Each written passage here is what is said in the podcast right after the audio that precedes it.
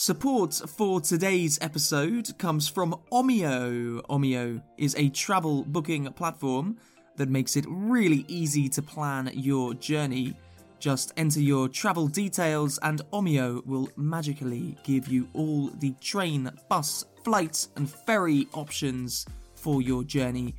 You probably haven't been on holiday for a while, but Omio is going to save you time and money. Also, Send 7 listeners can get 5% off their first booking by using the code LISTENER5 at the checkout. L I S T E N E R 5 for 5% off any form of transport. Omio, plan, book, and love the journey. Terms and conditions apply. Good morning. This is Send 7 World News in 7 minutes. I'm Stephen DeVincenzi. Today is Thursday, the 24th of June, 2021.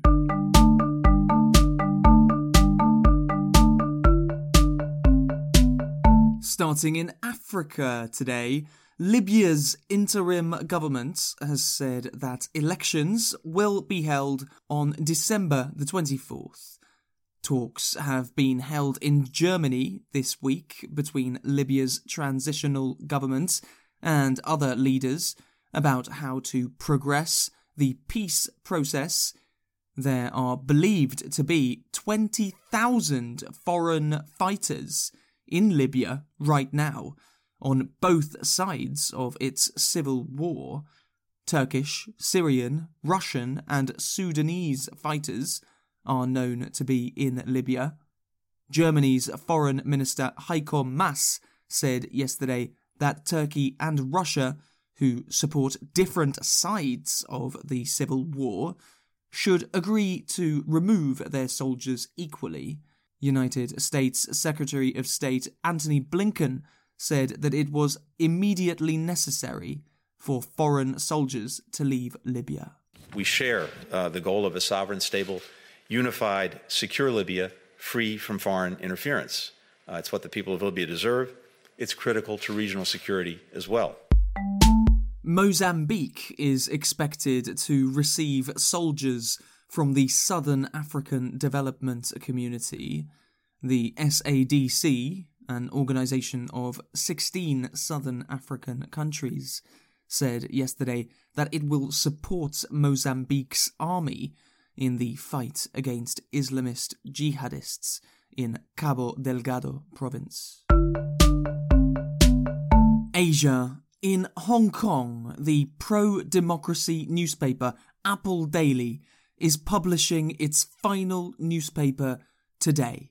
The newspaper was started in 1995 by billionaire Jimmy Lai and has been one of the highest selling newspapers in Hong Kong Lai was arrested last year and is now in prison for breaking Hong Kong's new national security law. Last week, Apple Daily's editor and other staff were also arrested. Officials said that Apple Daily was encouraging foreign countries to put sanctions on Hong Kong and China. The remaining staff of Apple Daily have said that because the newspaper's bank accounts have been frozen, they cannot operate. Pakistani police are investigating an explosion for terrorism, Khadija Tahir reports. In Pakistan, an explosion took place in a residential area of the city of Lahore, killing three people and injuring 13 others. The blast took place near the house of Lashkar-e-Taiba's founder Hafiz Saeed.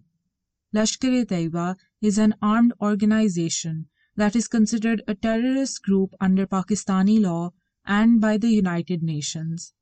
A police checkpoint near the area is expected to have been the target of the attack, according to the provincial police chief Inam Ghani. The counter-terrorism department is now investigating the incident.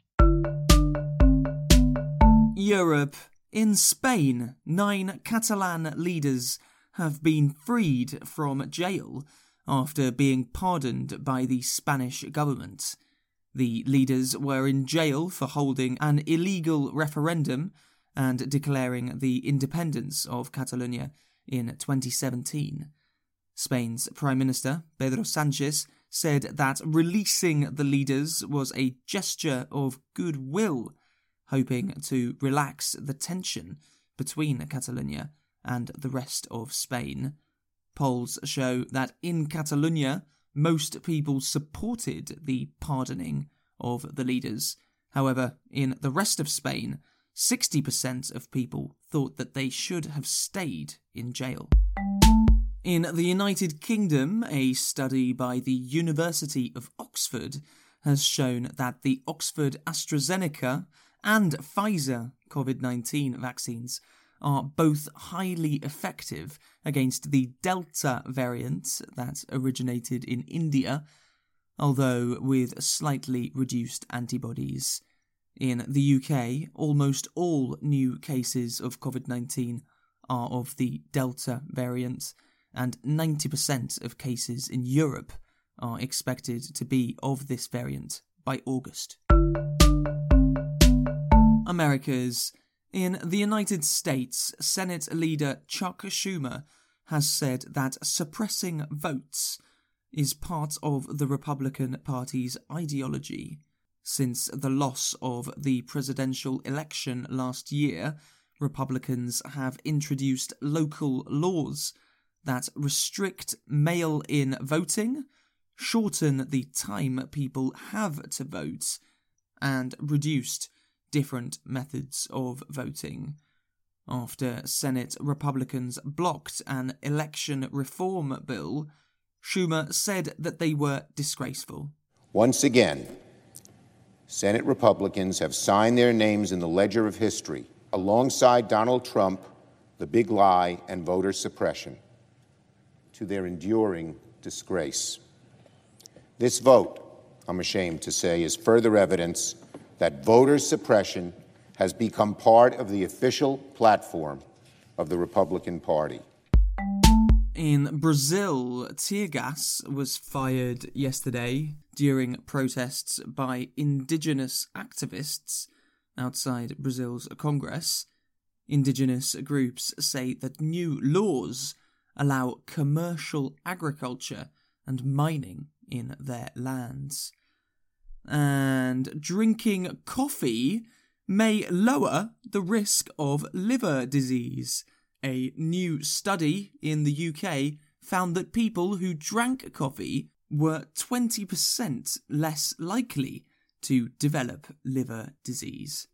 That's your world news for today. Read transcripts or send us a message at send7.org.